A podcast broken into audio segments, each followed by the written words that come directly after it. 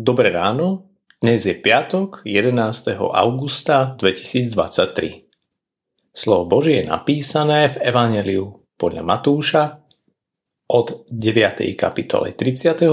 verša po 4. verš v kapitole 10. Takto. Ježiš chodil po všetkých okolitých mestách a dedinách.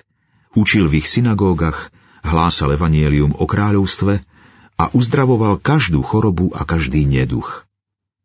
Pri pohľade na zástupy mu ich prišlo ľúto, lebo boli zbedačení a sklesnutí ako ovce bez pastiera.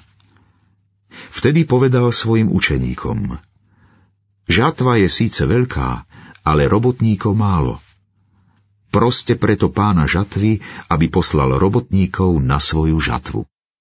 Zvolal si dvanástich učeníkov a dal im moc nad nečistými duchmi, takže ich mohli vyháňať a uzdravovať každú chorobu a každý neduch.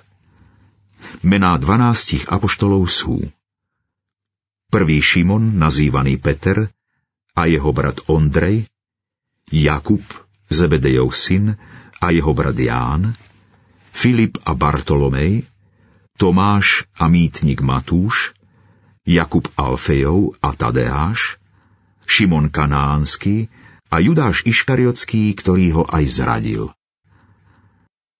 Potom chodil Ježiš po všetkých mestách a dedinách. Patriť pánovi Ježišovi znamená byť aktívny. Znamená to výjsť zo svojho domu, zo svojho súkromia, z pohodlia a z vychodených chodníčkov života, výjsť zo svojho kostola a spoločenstva cirkevného zboru a ísť medzi ľudí. Kresťanstvo nemôže a ani nesmie ostať uzavreté za múrmi kostolov, cirkevných budov, našich rodinných spoločenstiev.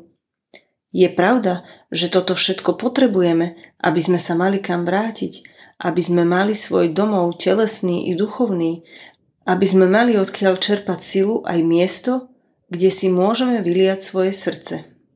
Potrebujeme svoje spoločenstvo cirkevného zboru pre stabilitu a rast našej viery. No potom musíme výjsť von a ísť v ústrety ľuďom v tomto svete, aby sme ich učili Božie slovo, aby sme im zvestovali evanielium o Božej láske a aby sme aj my prežívali ľútosť nad tým, koľko ľudí ešte pána Ježiša nepozná ako svojho spasiteľa a tak priložili ruky k dielu.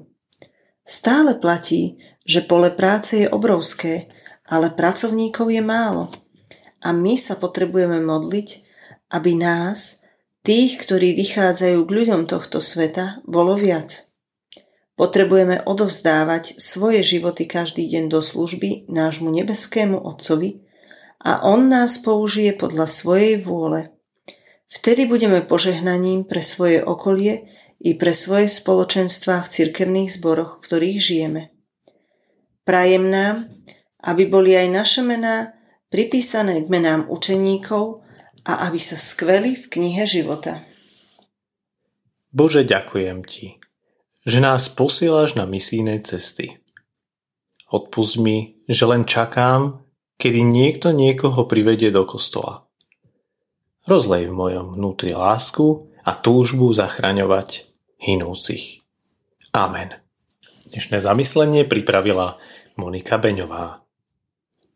Pamätajme vo svojich modlitbách na cirkevný zbor Radkovské Bystré. thank you